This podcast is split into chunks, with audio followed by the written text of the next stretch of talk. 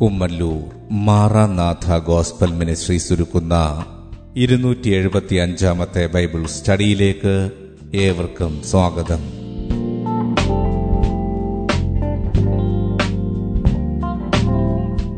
ശിഷ്യത്വം എന്ന വിഷയത്തിന്റെ നൂറ്റി എൺപത്തി അഞ്ചാം ഭാഗത്തെ ആസ്പദമാക്കി ശിഷ്യത്വത്തിന്റെ അടിസ്ഥാനം എന്ന വിഷയത്തിന്റെ പതിനെട്ടാം ഭാഗമാണ് നിങ്ങൾ കേൾക്കുവാൻ പോകുന്നത്.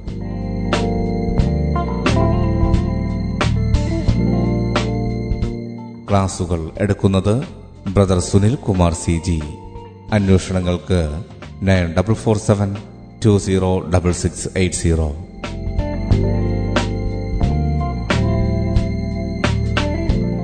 ഈ ക്ലാസുകളുടെ വീഡിയോ യൂട്യൂബിലും ലഭ്യമാണ്. Amen T V network Trivandrum Kerala. Triple nine five nine seven five nine eight zero.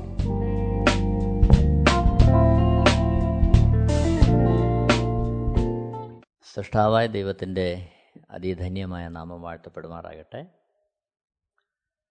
ലൂക്കോസ് എഴുതിയ സുവിശേഷം ഒമ്പതാമത്തെ അധ്യയം ഇരുപത്തിമൂന്ന് ഇരുപത്തിനാല് വാക്യങ്ങളെ ആസ്പദമാക്കി. ശിഷ്യന്മാർ തനിക്കുള്ളതൊക്കെയും വിട്ടുപിരിയണം. ഈ വിഷയമാണ് ഇവിടെ വിചിന്തനം ചെയ്യുവാൻ കർത്താവിൽ ആഗ്രഹിക്കുന്നത്. ലൂക്കോസ് എഴുതിയ സുവിശേഷം ഒമ്പതാമത്തെ അധ്യയം ഇരുപത്തിമൂന്ന് ഇരുപത്തിനാല് വാക്യങ്ങൾ. പിന്നെ അവൻ എല്ലാവരോടും പറഞ്ഞത് എന്നെ അനുഗമിപ്പാൻ ഒരുത്തൻ ഇച്ഛിച്ചാൽ അവൻ തന്നെത്താൻ നിഷേധിച്ച് നാൾതോറും തന്റെ ക്രൂശ് എടുത്തും കൊണ്ട് എന്നെ അനുഗമിക്കട്ടെ. ആരെങ്കിലും തന്റെ ജീവനെ രക്ഷിപ്പാൻ ഇച്ഛിച്ചാൽ അതിനെ കളയും. എന്റെ നിമിത്തം ആരെങ്കിലും തന്റെ ജീവനെ കളഞ്ഞാലോ അതിനെ രക്ഷിക്കും. കർത്താവ് തന്നെ യോഹനാൻ സുവിശേഷം പന്ത്രണ്ടാമത്തെ അധ്യായം ഇരുപത്തിനാല് മുതൽ ഇരുപത്തിയാറ് വരെയുള്ള വാക്യങ്ങളിൽ ഇതിന് തത്തുല്യമായ ഒരു വിശദീകരണം തരുന്നുണ്ട്. ഇരുപത്തിയഞ്ചാമത്തെ വാക്യത്തിൽ എഴുതിയ സുവിശേഷം പന്ത്രണ്ടാമത്തെ അധ്യായം ഇരുപത്തിയഞ്ചാമത്തെ വാക്യം. തന്റെ ജീവനെ സ്നേഹിക്കുന്നവൻ അതിനെ കളയും. ഇഹലോകത്തിൽ തന്റെ ജീവനെ പകയ്ക്കുന്നവൻ അതിനെ നിത്യജീവനായി സൂക്ഷിക്കും. ഈ ഭാഗം തന്നെ അല്പം കൂടി വിശദമായിട്ട് മർക്കോസ് എഴുതിയ സുവിശേഷം എട്ടാമത്തെ അധ്യയം മുപ്പത്തിനാല് മുതലുള്ള വാക്യങ്ങളിൽ യേശുക്രിസ്തു പറയുന്നുണ്ട്. പിന്നെ അവൻ പുരുഷാരത്തെയും തന്റെ ശിഷ്യന്മാരെയും അരികെ വിളിച്ച് അവരോട് പറഞ്ഞത് ഒരുവൻ എന്നെ അനുഗമിപ്പാൻ ഇച്ഛിച്ചാൽ അവൻ തന്നെത്താൻ ത്യജിച്ച് തന്റെ ക്രൂശെടുത്തുകൊണ്ട് എന്നെ അനുഗമിക്കട്ടെ. മുപ്പത്തിയഞ്ചാമത്തെ വാക്യത്തിൽ ആരെങ്കിലും തന്റെ ജീവനെ രക്ഷിപ്പാൻ ഇച്ഛിച്ചാൽ അതിനെ കളയും. ആരെങ്കിലും എന്റെയും സുവിശേഷത്തിന്റെയും നിമിത്തം തന്റെ ജീവനെ കളഞ്ഞാൽ അതിനെ രക്ഷിക്കും. അപ്പോൾ യേശുക്രിസ്തുവിനെ അനുഗമിക്കുവാൻ സമർപ്പിക്കപ്പെട്ടവൻ ശിഷ്യൻ കർത്താവിന്റെയും സുവിശേഷത്തിന്റെയും നിമിത്തം തന്റെ ജീവനെ കളഞ്ഞാൽ അതിനെ രക്ഷിക്കും. അതോടൊപ്പം ഇഹലോകത്തിലായിരിക്കുമ്പോൾ അവൻ ദൈവത്തിന്റെ ഹിതം അറിഞ്ഞ് അത് നിവർത്തിക്കുന്നവനായി കർത്താവിന് വേണ്ടി പ്രയോജനപ്പെടണം. അതാണ് ദൈവം ആഗ്രഹിക്കുന്ന പരമപ്രധാനമായ വസ്തുത. ലൂക്കോസ് എഴുതിയ സുവിശേഷം പതിനാലാമത്തെ അധ്യയം ഇരുപത്തി അഞ്ച് മുതൽ മുപ്പത്തി അഞ്ച് വരെയുള്ള വാക്യങ്ങളിൽ ഏറിയ പുരുഷാരം അവനോടുകൂടെ പോകുമ്പോൾ അവൻ തിരിഞ്ഞ് അവരോട് പറഞ്ഞത് എന്റെ അടുക്കൽ വരികയും അപ്പനെയും അമ്മയെയും ഭാര്യയെയും മക്കളെയും സഹോദരന്മാരെയും സഹോദരികളെയും സ്വന്ത ജീവനെയും കൂടെ പകയ്ക്കാതിരിക്കുകയും ചെയ്യുന്നവന് എന്റെ ശിഷ്യനായിരിക്കാൻ കഴിയുകയില്ല. ഇരുപത്തിയേഴാമത്തെ വാക്യം. തന്റെ ക്രൂശ് എടുത്തുകൊണ്ട് എന്റെ പിന്നാലെ വരാത്തവനും എന്റെ ശിഷ്യനായിരിക്കാൻ കഴിയുകയില്ല. ഇതിനുള്ള ബന്ധത്തിൽ കർത്താവ് പറയുന്ന രണ്ട് ഉപമകൾ ഇരുപത്തിയെട്ട് മുതൽ മുപ്പത് വരെയുള്ള വാക്യങ്ങളിൽ നിങ്ങളിൽ ആരെങ്കിലും ഒരു ഗോപുരം പണിവാൻ ഇച്ഛിച്ചാൽ ആദ്യം ഇരുന്ന് അത് തീർപ്പാൻ വകയുണ്ടോ എന്ന് കണക്ക് നോക്കുന്നില്ലയോ? അല്ലെങ്കിൽ അടിസ്ഥാനം ഇട്ട ശേഷം തീർപ്പാൻ വകയില്ല എന്ന് വന്നേക്കാം. കാണുന്നവരെല്ലാം. ഈ മനുഷ്യൻ പണിവാൻ തുടങ്ങി തീർപ്പാനോ വകയില്ല. എന്ന് പരിഹസിക്കുമല്ലോ. അല്ല ഒരു രാജാവ് മറ്റൊരു രാജാവിനോട് പടയേൽപ്പാൻ പുറപ്പെടും മുമ്പേ ഇരുന്ന് ഇരുപതിനായിരവുമായി വരുന്നവനോട് താൻ പതിനായിരവുമായി എതിർപ്പാൻ മതിയോ എന്ന് ആലോചിക്കുന്നില്ലയോ? പോരാ എന്ന് വരികിൽ മറ്റവൻ ദൂരത്തിരിക്കുമ്പോൾ തന്നെ സ്ഥാനാപതികളെ അയച്ച് സമാധാനത്തിനെ അപേക്ഷിക്കുന്നു. മുപ്പത്തിമൂന്നാമത്തെ വാക്യത്തിൽ അങ്ങനെ തന്നെ നിങ്ങളിൽ ആരെങ്കിലും തനിക്കുള്ളതൊക്കെയും വിട്ടുപിരിയുന്നില്ല എങ്കിൽ അവന് എന്റെ ശിഷ്യനായിരിക്കാൻ കഴിയുകയില്ല. മുപ്പത്തിനാല് മുപ്പത്തിയഞ്ച് വാക്യങ്ങളിൽ ഉപ്പ് നല്ലത് തന്നെ. ഉപ്പ് കാരമില്ലാതെ പോയാൽ എന്തൊന്നുകൊണ്ട് അതിന് രസം വരുത്തും? പിന്നെ നിലത്തിനും വളത്തിനും കൊള്ളുന്നതല്ല. അതിനെ പുറത്തു കളയും കേൾപ്പാൻ ചെവിയുള്ളവൻ കേൾക്കട്ടെ. മുപ്പത്തിയൊന്ന് മുപ്പത്തിരണ്ട് വാക്യങ്ങളിൽ ലൂക്കോസ് എഴുത സുവിശേഷം പതിനാലാമത്തെ അധ്യയം മുപ്പത്തിയൊന്ന് മുപ്പത്തിരണ്ട് വാക്യങ്ങളിൽ ഒരു യുദ്ധവുമായിട്ട് ശിഷ്യന്റെ സമർപ്പണത്തെ ജീവിതത്തെ യേശു ക്രിസ്തു ഉപമിക്കുകയാണ്. അല്ല ഒരു രാജാവ് മറ്റൊരു രാജാവിനോട് പടയേൽപ്പാൻ പുറപ്പെടും മുമ്പേ ഇരുന്ന് ഇരുപതിനായിരവുമായി വരുന്നവനോട് താൻ പതിനായിരവുമായി എതിർപ്പാൻ മതിയോ എന്ന് ആലോചിക്കുന്നില്ലയോ? പോരാ എന്ന് വരിയിൽ മറ്റവൻ ദൂരത്തിരിക്കുമ്പോൾ തന്നെ സ്ഥാനാപതികളെ അയച്ച് സമാധാനത്തിനായി അപേക്ഷിക്കുന്നു. മുപ്പത്തിമൂന്നാമത്തെ വാക്യം. അങ്ങനെ തന്നെ നിങ്ങളിൽ ആരെങ്കിലും തനിക്കുള്ളതൊക്കെയും വിട്ടുപിരിയുന്നില്ല എങ്കിൽ അവന് എന്റെ ശിഷ്യനായിരിക്കാൻ കഴിയുകയില്ല. നേരത്തെ നാം ചിന്തിച്ചു ഗോപുരം പണിയുള്ള ബന്ധത്തിൽ ശിഷ്യത്വം. ഇവിടെ ഒരു യുദ്ധമാണ്. ഒരു രാജാവ് മറ്റൊരു രാജാവിനോട് യുദ്ധം ചെയ്യുവാൻ പോകുന്നു. അപ്പോൾ ഇരുപതിനായിരവുമായി വരുന്നവനോട് പതിനായിരവുമായി യുദ്ധം ചെയ്യാൻ പോകുന്നു എന്നുള്ള തിരിച്ചറിവ് വരുമ്പോൾ ദൂരത്തിരിക്കുമ്പോൾ തന്നെ ഒരു സമാധാനത്തിന് വേണ്ടിയുള്ള ക്രമീകരണം നടത്തുകയില്ലയോ? എന്ന് ചോദിക്കുകയാണ്. അപ്പോൾ ഇവിടെ ശത്രു പ്രബലനാണ് ആ പ്രബലനായ ശത്രുവിനെ നേരിടുവാൻ ഇരുപതിനായിരവുമായി വരുന്ന ശത്രുവിനെ നേരിടുവാൻ പതിനായിരവുമായി പോയാൽ മതിയാകില്ല ശരിയാകില്ല. അപ്പോൾ ദൂരത്തിരിക്കുമ്പോൾ തന്നെ സമാധാനത്തിനായുള്ള ക്രമീകരണങ്ങൾ ചെയ്യുകയാണ് അവിടെ നിന്ന് യേശു നമ്മുടെ ശ്രദ്ധയെ കൊണ്ടുവരുന്നത് അങ്ങനെ തന്നെ നിങ്ങളിൽ ആരെങ്കിലും തനിക്കുള്ളതൊക്കെയും വിട്ടുപിരിയുന്നില്ലെങ്കിൽ അവന് എന്റെ ശിഷ്യനായിരിക്കാൻ കഴിയുകയില്ല. അതിന്റെ അർത്ഥം എന്താ? അതിന്റെ അർത്ഥം ക്രിസ്തുവിന്റെ ശിഷ്യനായി നാം അവിടുത്തെ ദൗത്യം തികയ്ക്കുവാൻ തക്കവണ്ണം പുറപ്പെടുമ്പോൾ ആ യാത്ര ജയിക്കണമെങ്കിൽ ഒരു ശിഷ്യനെ സംബന്ധിച്ച് അവനുള്ള പടക്കോപ്പും അവനുള്ള ആയുധങ്ങളും സന്നാഹങ്ങളും എല്ലാം ഭൗതികമായ യാതൊന്നുമല്ല മറിച്ച് തനിക്കുള്ളതൊക്കെയും വിട്ടു പിരിയുക എന്നുള്ള ഒരു സമർപ്പണമാണ്.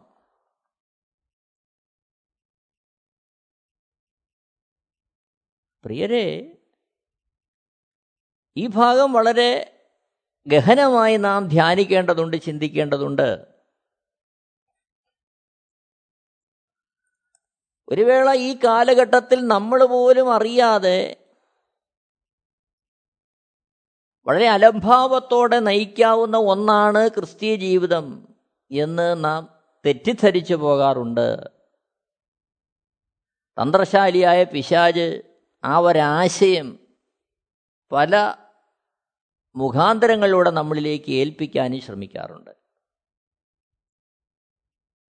ഈ ലോകത്തിന് വേണ്ടി ലോകത്തിന്റെ ഇച്ഛയ്ക്ക് വേണ്ടി നമ്മുടെ ഭൗതികമായ ആവശ്യങ്ങളുടെ നിവൃത്തിക്ക് വേണ്ടി ഒക്കെ കർത്താവിനെ ആശ്രയിച്ച് അതാണ് ആത്യന്തികമായ ക്രിസ്തീയ ജീവിതം. യേശുക്രിസ്തുനോട് പ്രാർത്ഥിച്ചിട്ട് ലഭിക്കുന്ന നന്മകളാണ് ക്രിസ്തീയ ജീവിതത്തിന്റെ അടിസ്ഥാനം. എന്നൊക്കെ ചിന്തിച്ചു പോകാവുന്ന തരത്തിൽ വിശാ നമ്മളെ കൊണ്ട് എത്തിക്കുന്നുണ്ട് നമ്മൾ മറന്നു പോകരുത്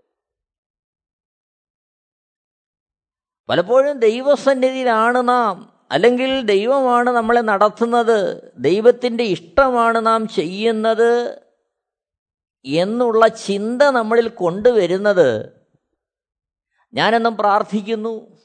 ഞാൻ ദൈവജനം വായിക്കുന്നു. ദൈവജനം പ്രസംഗിക്കുന്നു. ദൈവത്തെക്കുറിച്ച് സാക്ഷ്യം പറയുന്നു. എന്റെ ആവശ്യങ്ങൾ ഞാൻ ദൈവത്തോട് പ്രാർത്ഥിച്ച് ആ രീതിയിൽ ലഭ്യമാക്കുന്നു. എന്നുള്ളത് മാത്രം ആകുന്ന തരത്തിൽ കാര്യങ്ങൾ എത്തി നിൽക്കുന്നുണ്ട്. അത് നമ്മൾ മനസ്സിലാക്കണം.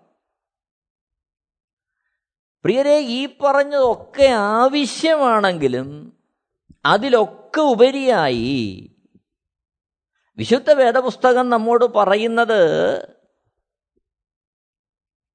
കർത്താവിന്റെ ഇഷ്ടം ചെയ്യുന്ന അല്ലെങ്കിൽ ഈ ലോകം നമ്മിൽ ഏൽപ്പിച്ചിരിക്കുന്നതൊക്കെയും വിട്ടുപിരിഞ്ഞ് അവിടുത്തെ അനുഗമിക്കുവാനുള്ള ഒരു മാനസികാവസ്ഥയിലേക്ക് ഒരു സമർപ്പണത്തിലേക്ക് ഒരു തീരുമാനത്തിലേക്ക് ആ ഒരു കാഴ്ചപ്പാടിലേക്ക് നാം മാറണം. അതാണ് ദൈവജനം ആഗ്രഹിക്കുന്നത്.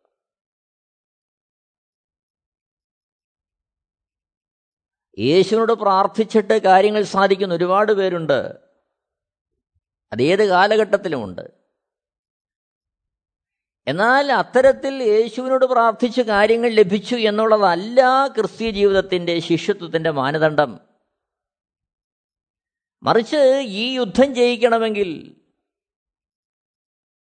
ഈ പണി പൂർത്തീകരിക്കണമെങ്കിൽ ഇവിടെ ആവശ്യം ലൂക്കോസ് എഴുത സുവിശേഷം പതിനാലാമത്തെ അധ്യയം അതിന്റെ മുപ്പത്തിമൂന്നാമത്തെ വാക്യത്തിൽ അങ്ങനെ തന്നെ നിങ്ങളിൽ ആരെങ്കിലും തനിക്കുള്ളതൊക്കെയും വിട്ടുപിരിയുന്നില്ല എങ്കിൽ അവന് എന്റെ ശിഷ്യനായിരിക്കാൻ കഴിയുകയില്ല. പ്രിയരെ ഇന്ന് പലപ്പോഴും ശിഷ്യത്വം എന്നുള്ളതൊരു പഠന വിഷയം മാത്രമായി മാറിപ്പോകുന്നു. മാനസാന്തരത്തെക്കുറിച്ചുള്ള പഠനം രക്ഷയെക്കുറിച്ചുള്ള പഠനം സ്നാനത്തെക്കുറിച്ചുള്ള പഠനം. അതേപോലെ വ്യത്യസ്തമായ വിഷയങ്ങളെക്കുറിച്ചുള്ള പഠനം. ആ കൂട്ടത്തിൽ ശിഷ്യത്വത്തെയും ഒരു പഠനമെന്നുള്ള തരത്തിൽ കാണുന്നൊരു കാഴ്ചപ്പാട് നമ്മൾ കാണുകയാണ്. എന്നാൽ എന്നെ കേൾക്കുന്ന പ്രിയരെ ശിഷ്യത്വം എന്നുള്ളത് കേവലം ഒരു പഠന വിഷയമല്ല. കർത്താവിനെ അനുഗമിക്കുവാൻ യേശുവിനെ വിളിക്കുമ്പോൾ അവനെ വിളിക്കുന്നത് ശിഷ്യത്വത്തിലേക്കാണ് വിളിക്കുന്നത്. ശിഷ്യന്മാരാണ് ദൈവമക്കൾ. ശിഷ്യന്മാരാണ് കർത്താവ് ആഗ്രഹിക്കുന്ന ദൈവജനം ആഗ്രഹിക്കുന്ന വിശ്വാസികൾ. വിശ്വാസികൾ അത്രേ അബ്രഹാമിന്റെ മക്കളെന്ന് പറയുമ്പോൾ അബ്രഹാമിന്റെ ആ സമർപ്പണം അതേ തോതിൽ പ്രാവർത്തിക പദത്തിൽ കൊണ്ടുവരുവാൻ തക്കവണ്ണം സമർപ്പിക്കപ്പെട്ട ഒരുവൻ. അതാണ് ആഗ്രഹിക്കുന്നത്. ഏതാണ് അബ്രഹാമിന്റെ സമർപ്പണം? അബ്രഹാമിനോട് ദൈവം കാണിപ്പാനിരിക്കുന്ന ദേശത്തേക്ക് പോകുവാൻ ദൈവം ആഗ്രഹിച്ചപ്പോൾ ആലോചന അറിയിച്ചപ്പോൾ തന്റെ ചാർച്ചക്കാരെയും പിതൃഭവനത്തെയും ഒക്കെ വിട്ട് അബ്രഹാം ഇറങ്ങി പുറപ്പെടുകയാണ്. അങ്ങനെ ദൈവം അബ്രഹാമിന് നൽകുവാൻ ആഗ്രഹിച്ച ദേശത്തവൻ എത്തിയപ്പോൾ ഉൽപ്പത്തി പുസ്തകം പന്ത്രണ്ടാമത്തെ നമ്മൾ കാണുന്നുണ്ട് ആ സംഭവങ്ങളൊക്കെ. അവിടെ തന്നോടൊപ്പം തന്നെ അനുഗമിച്ച ലോത്തുമായിട്ട് കനാൻ ദേശത്തിലെ ആ വാസത്തിൽ രണ്ടുപേരുടെയും മൃഗസമ്പത്ത് പെരുകിയപ്പോൾ അവിടെ ഒരു വേലക്കാർ തമ്മിലൊരു സംഭാഷണം ഉണ്ടായപ്പോൾ അത് ദൈവനാമത്തിന് ദോഷമാകരുതെന്ന് കരുതി കനാൻ ദേശം അതേത് ഭാഗം വേണം എന്നുള്ളത് ലോത്തിനോട് ചോദിക്കുകയാണ് അബ്രഹാം. അപ്പോൾ ദൈവം കൊടുത്ത വാഗ്ദത്തമാണ് കനാൻ ദേശം. അത് അബ്രഹാമിനാണ് ആ വാഗ്ദത്തം കൊടുത്തത്. എങ്കിൽ പോലും തനിക്ക് ദൈവം നൽകിയ വാഗ്ദത്ത ദേശമാണ് കനാൻ. അതുകൊണ്ട് ലോത്തെ നീ എന്നെ വിട്ടുപോകുക എന്ന് പറയുന്നതിന് പകരം അബ്രഹാം ചെയ്യുന്നത് തനിക്ക് വാഗ്ദത്തമായി ലഭിച്ച ദേശമായിട്ട് കൂടി ദൈവനാമം മഹത്വപ്പെടുവാൻ ദൈവനാമത്തിന് അപമാനം വരുത്തരുത് എന്ന് കരുതി ആ കനാൻ ദേശത്തിന്റെ ഭാഗങ്ങൾ തിരഞ്ഞെടുക്കുവാൻ ലോത്തിന് അവകാശം കൊടുക്കുകയാണ് ലോത്ത് നല്ല ഭാഗം തിരഞ്ഞെടുക്കുന്നു ശേഷം ഭാഗത്തിൽ അബ്രഹാം തൃപ്തനാകുക കാരണം എന്താ ദൈവം തരുന്ന ഭൗതികമായ നന്മകളല്ല അതിലുപരിയായി. ദൈവത്തെ മതി തനിക്ക് എന്നുള്ള ആ ഒരു സമർപ്പണവും കാഴ്ചപ്പാടും അബ്രഹാം പ്രാപിക്കുകയാണ് ചുരുക്കത്തിൽ ദാനത്തേക്കാൾ ദാതാവ് മതി എന്നുള്ള ആ ഒരു നിർണയം അബ്രഹാം സ്വീകരിക്കുകയാണ്. വീണ്ടും മുന്നോട്ട് നോക്കുമ്പോൾ നമ്മൾ കാണുന്നത് വാർദ്ധക്യത്തിൽ അബ്രഹാമിനും സാറായ്ക്കും ഇസഹാക്കിനെ ദാനമായി ലഭിക്കുകയാണ്. എന്നാൽ ആ ഇസഹാക്കിനെ ദൈവത്തിന്റെ ആലോചന പ്രകാരം യാഗം കഴിക്കുവാൻ അബ്രഹാം തയ്യാറാകുകയാണ്. അപ്പോൾ ദാനത്തേക്കാൾ ദാതാവിനെ സ്നേഹിക്കുന്ന ബഹുമാനിക്കുന്ന വാർദ്ധക്യത്തിൽ തനിക്ക് ദൈവവചനപ്രകാരം ദൈവവാഗ്ദത്വപ്രകാരമാണ് ഇസഹാക്കിനെ ലഭിച്ചത് എങ്കിൽ കൂടി ആ ദൈവത്തിന്റെ കൽപ്പനയ്ക്ക് മുമ്പാകെ ആ ഇസഹാക്കിനെ യാഗം കഴിക്കാൻ അബ്രഹാം ഒരുങ്ങുകയാണ് അതിന്റെ അർത്ഥം അബ്രഹാം തന്റെ ജീവിതത്തിൽ ഒരു വേളയിലും ദൈവത്തിന്റെ കരുതൽ അനുഭവിച്ച ദൈവത്തിന്റെ സ്വഭാവം മനസ്സിലാക്കിയ ദൈവ സാന്നിധ്യം അനുഭവിച്ച അബ്രഹാം തന്റെ ഭൗതികമായ വിഷയങ്ങളുടെ പൂർത്തീകരണത്തിനുപരിയായി തന്റെ ജീവിതത്തിന്റെ ഏതവസ്ഥയിലും ദൈവത്തെ കൂടെ നിർത്തുക എന്നുള്ള ഒരവസ്ഥയിലേക്ക് വന്നു. അത്തരത്തിൽ ഈ കാലഘട്ടത്തിലും യേശുക്രിസ്തുവിന്റെ സ്നേഹം തിരിച്ചറിഞ്ഞ യേശുക്രിസ്തുവിന്റെ കൃപയും കരുണയും ആസ്വദിക്കുവാൻ തക്കവണ്ണം വിളിക്കപ്പെട്ട ഒരുവൻ അവനെക്കുറിച്ച് ദൈവം ആഗ്രഹിക്കുന്നത് ഈ ലോകത്തിലെ ഭൗതികമായ വിഷയങ്ങളെ സ്നേഹിക്കുന്നതിനുപരിയായി.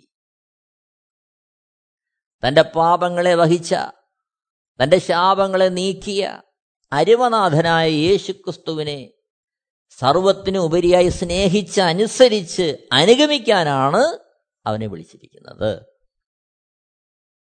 അപ്പോൾ ആ ഓട്ടം തികയ്ക്കുവാൻ ആ ദൗത്യം തികയ്ക്കുവാൻ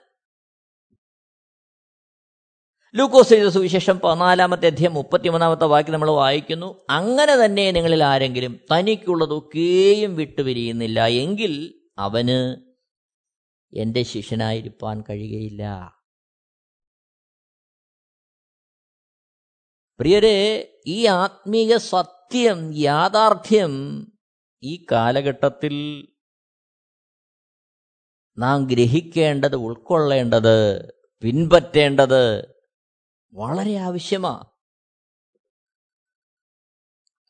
കാരണം ഏത് തരത്തിലും ലോകത്തെ അതിന്റെ പൂർണ അർത്ഥത്തിൽ വിശ്വാസികളിലേക്ക് പ്രവേശിപ്പിച്ച് നിത്യയുടെ പ്രത്യാശയിൽ നിന്ന് അവനെ അകറ്റി നാശത്തിലേക്ക് കൊണ്ടുപോകുവാൻ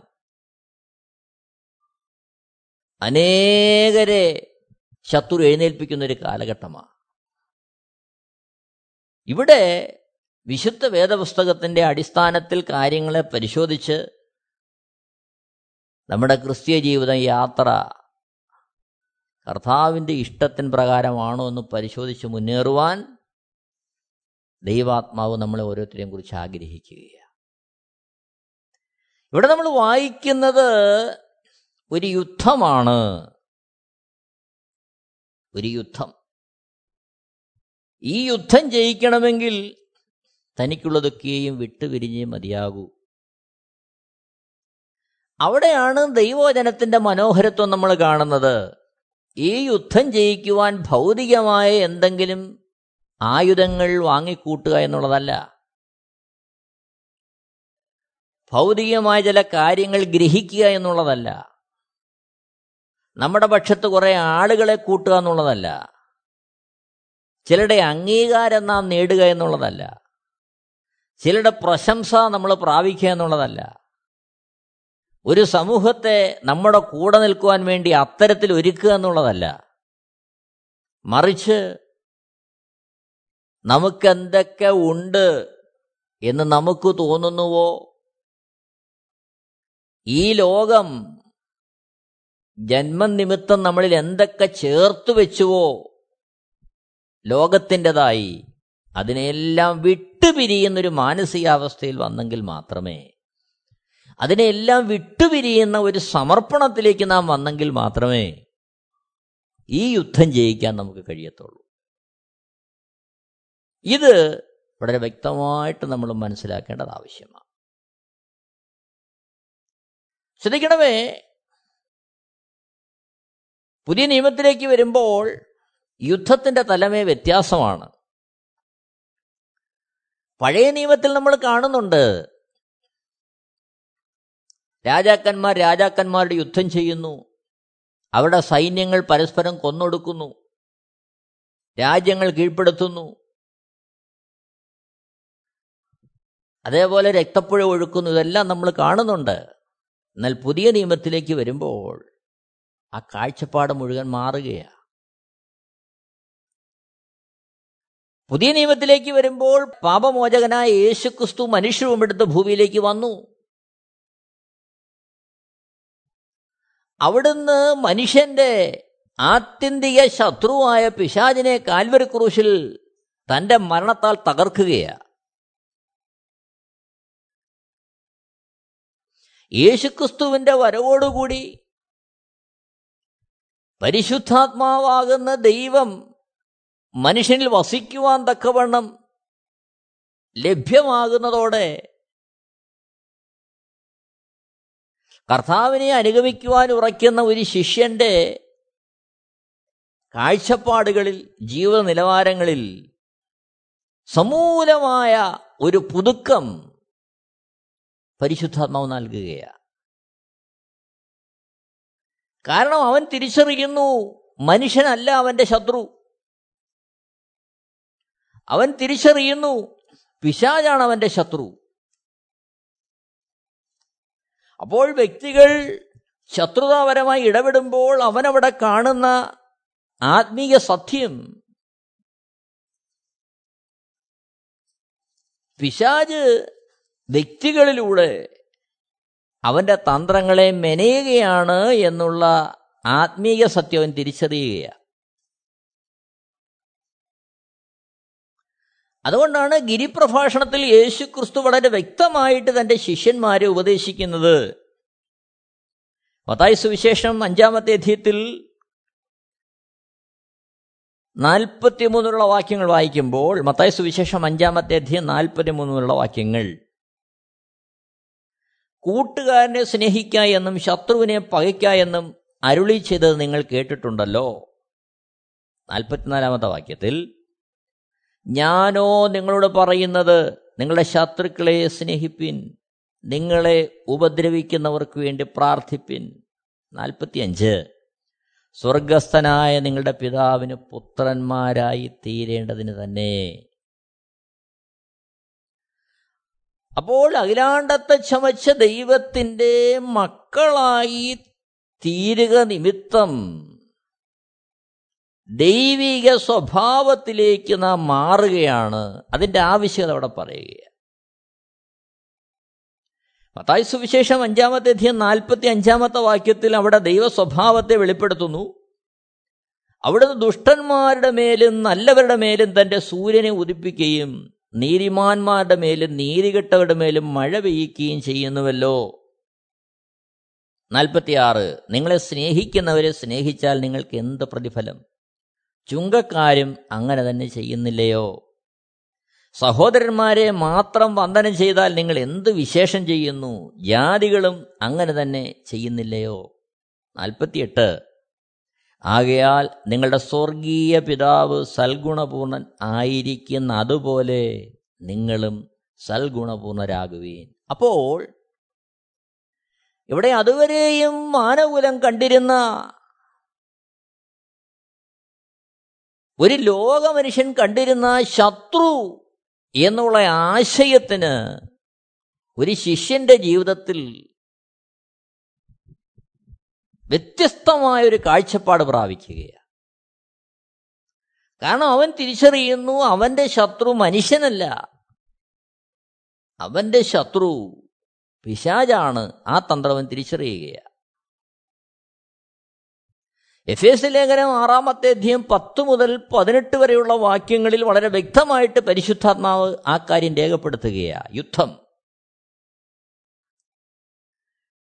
എഫ് എസ് ലേഖനം ആറാമത്തെ ഇതിന്റെ പത്താമത്തെ വാക്യത്തിൽ ഒടുവിൽ കർത്താവിലും അവന്റെ അമിത ബലത്തിലും ശക്തിപ്പെടുവിൻ.